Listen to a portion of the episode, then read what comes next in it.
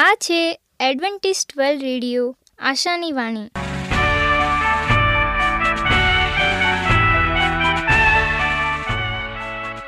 હું ગામિત સ્નેહા, અમારા આજના પ્રસારમાં તમારો હાર્દિક સ્વાગત કરું છું. આજે તમારા માટે અમે ખૂબ સુંદર, સ્વાસ્તિક અને આત્મિક વિચારો લાવ્યા છીએ. પણ તે પહેલાં સાંભળો દેવની સ્તુતિ માટે આ ગીત.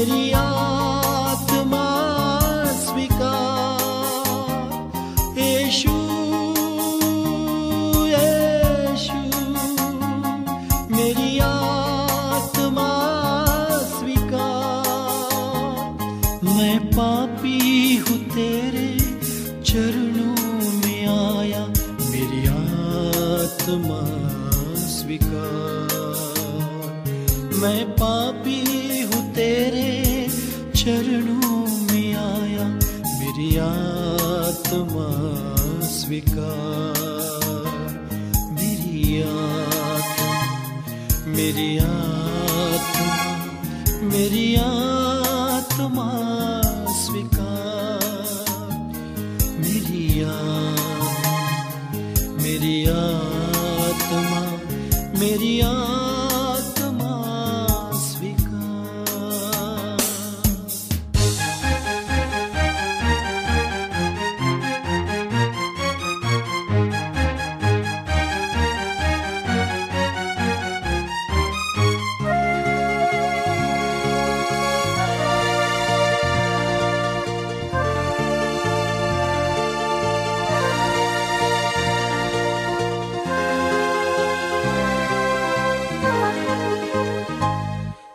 virtue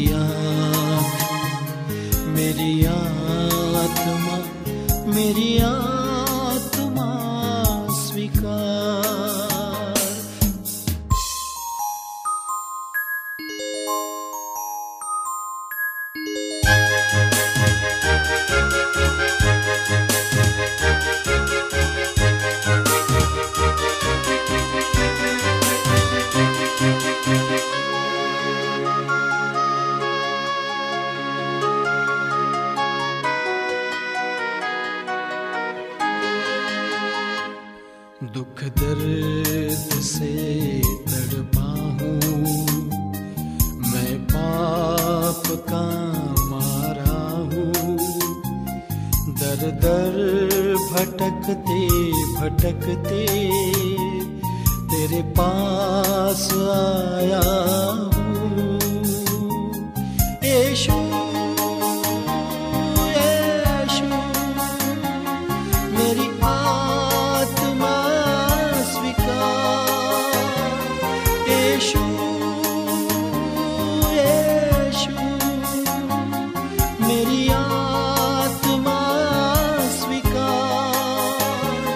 मैं पापी हूँ तेरे चरणों में आया मेरी आत्मा स्वीकार मेरी आत्मा मेरी आत्मा मेरी आत्मा स्वीकार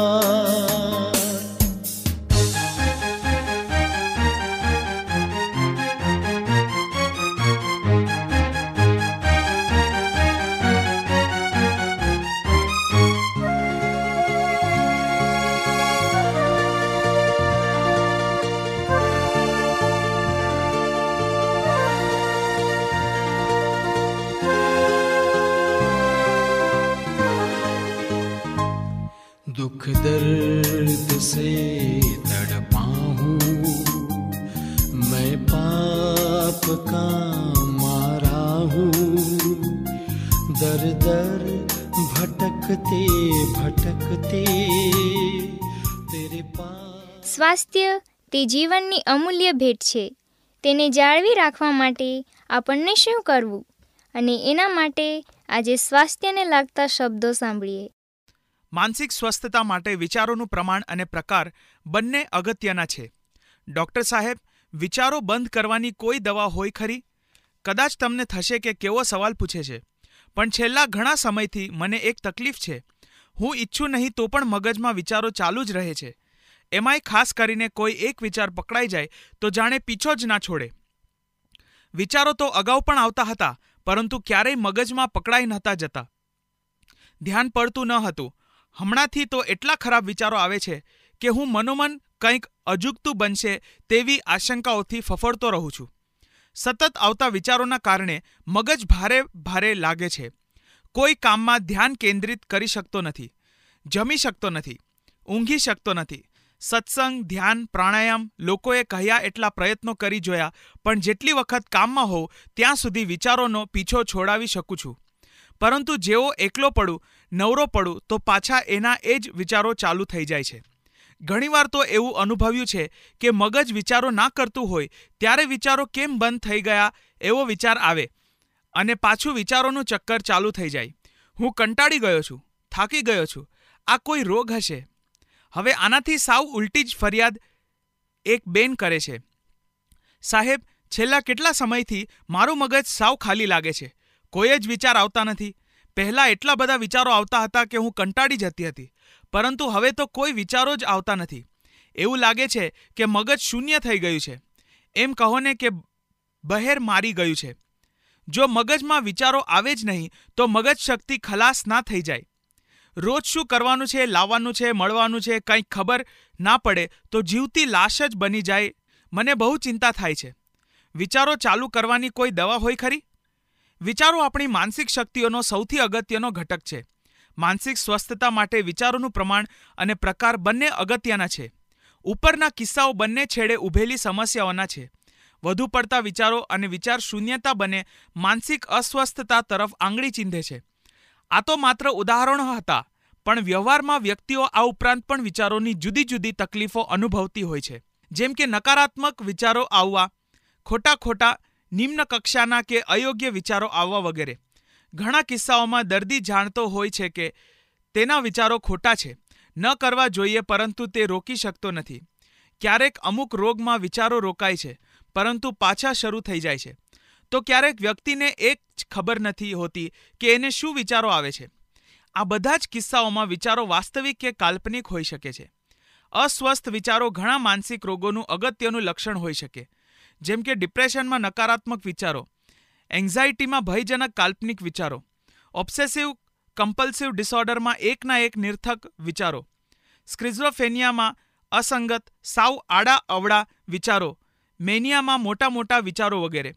મગજનું કામ વિચારવાનું છે અને એમાં કોઈ પણ પ્રકારની ગડબડ એ માનસિક અસ્વસ્થતાની નિશાની છે તે વાત આપણે યાદ રાખવી જોઈએ. તમારા વિચારો થકી જ તમે છો અને તેની સ્વસ્થતા માટે જરૂર પડે નિષ્ણાતની મદદ લેતા અચકાવવું જોઈએ નહીં. નમસ્કાર. જો તમારે અમારા સ્વાસ્થ્ય અને બાઇબલ પાઠો મેળવવા હોય, તો પોસ્ટકાર્ડના ટપાલ દ્વારા અમારો સંપર્ક કરો. મોબાઈલ નંબર છે આઠ આઠ ચાર નવ આઠ પાંચ આઠ એક નવ બે. અમારું સરનામું છે એડવેન્ટિસ્ટ વર્લ્ડ રેડિયો, આશાની વાણી, પોસ્ટ બોક્સ નંબર એક ચાર ચાર છ market yard Pune, Maharashtra India. આજે આપણે દેવનું વચન પાસ્ટર રાજુભાઈ ગાવિત એમના થકી સાંભળીશું. સ્તુતિના ભાગરૂપે બલિદાન. હું રાજુ ગાવિત, આજનો ગુજરાતી ભાષામાં દેવનું પવિત્ર વચન તમારા સુધી પહોંચાડનાર અને આજનો વચન સાંભળનાર દરેક ભાઈ બહેનો, નાના મોટા બાળકો, વડીલો, હું સર્વનો ઈસુ ખ્રિસ્તના નામમાં આવકાર કરું છું. આજે આપણે દેવના વચનમાંથી શીખીએ કે સ્તુતિના ભાગરૂપે બલિદાન શું છે અને તે કેવી રીતે કરવામાં આવે છે. હવે નેહમ્યાના સમયમાં આભાર વિધિ, ભજન સેવાના એક ભાગ રૂપે બે ગાયકવૃંદો દ્વારા કરવામાં આવતી હતી, જે યરુસલેમની આસપાસ ગાતા હતા અને સાથે વાજિંત્રો વગાડતા હતા. તેઓ એક જ સ્થાનેથી શરૂ થયા પછી, છટવાયા પછી અને શહેરની દરેક દિવાલો આસપાસ જુદી જુદી દિશામાં જતા હતા. એક જૂથની આગળ એજરા હતો, જે આગળ હતો અને બીજા જૂથની સાથે નેહમ્યા હતા. તે પાછળના ભાગમાં રહેતા હતા.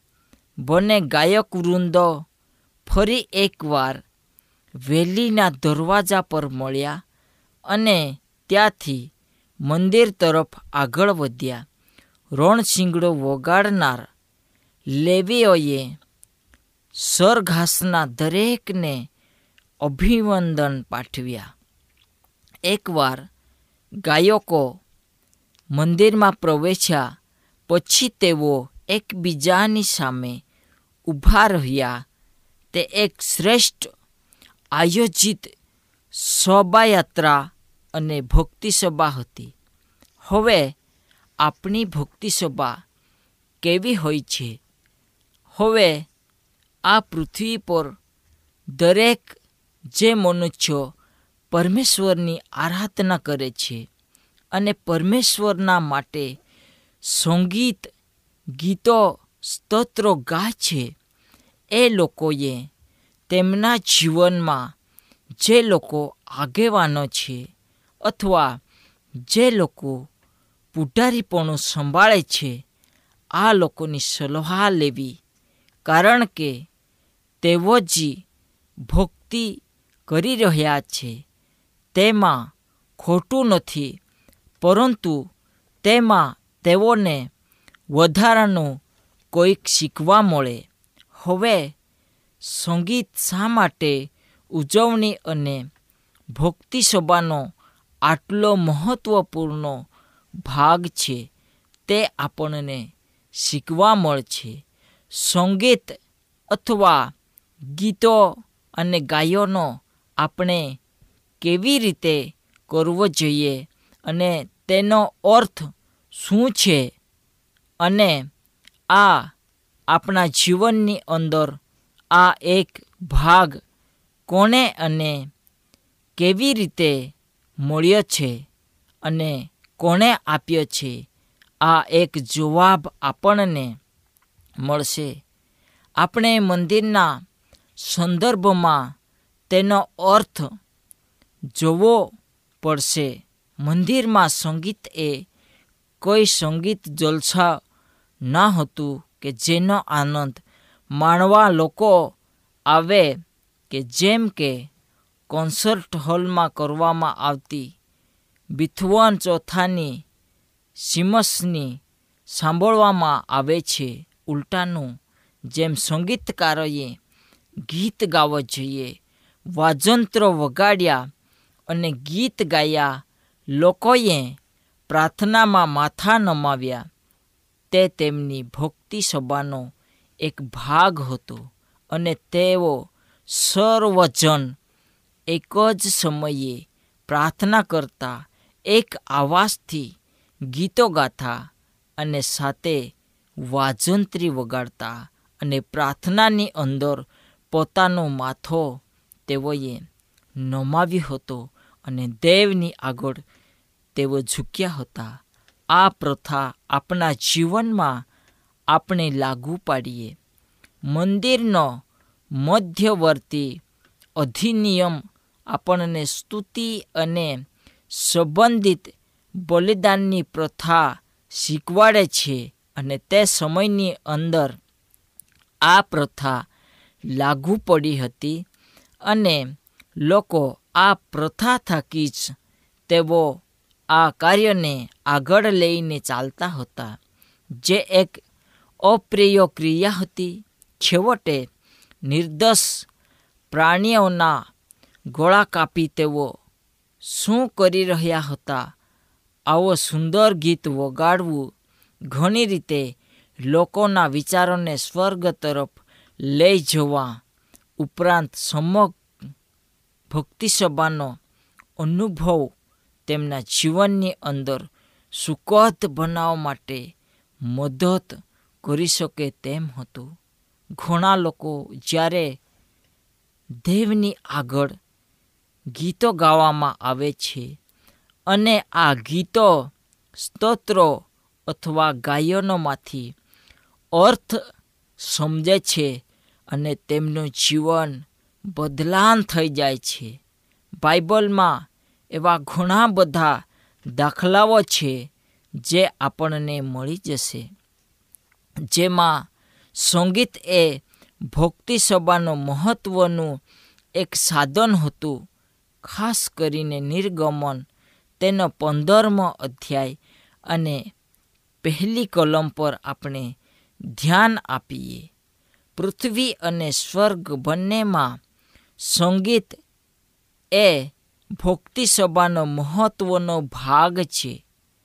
નોંધ લઈએ કે એ ઉપરોક્ત કોલમમાં આપણને ગાયન અને તેમના લોકો માટે જે કર્યું છે તે વિશે આપણને બતાવવામાં આવ્યો છે. જેમાં તેઓને પશુ ઉપર વિજય આપવાનો સમાવેશ થાય છે. છેવટે તેઓએ તે ઉપર કેવી રીતે મિરય એક વિજય લીધો તે તેમની તારણની યોજના માટે શું કાર્ય હતો અને કેવી રીતે તેઓએ પ્રશંસા કરી હતી. ઈશ્વર આપણા માટે કેટલાક એવા નિર્ણયો કરે છે કે તે કાર્યને આપણે યાદ કરીએ અને તે કાર્યમાં આપણે વખાણ કરવાના કયા કારણો શોધી કાઢીએ છીએ તેની આપણે વિચારધારણા આપણા જીવનમાં આપણે રાખીએ.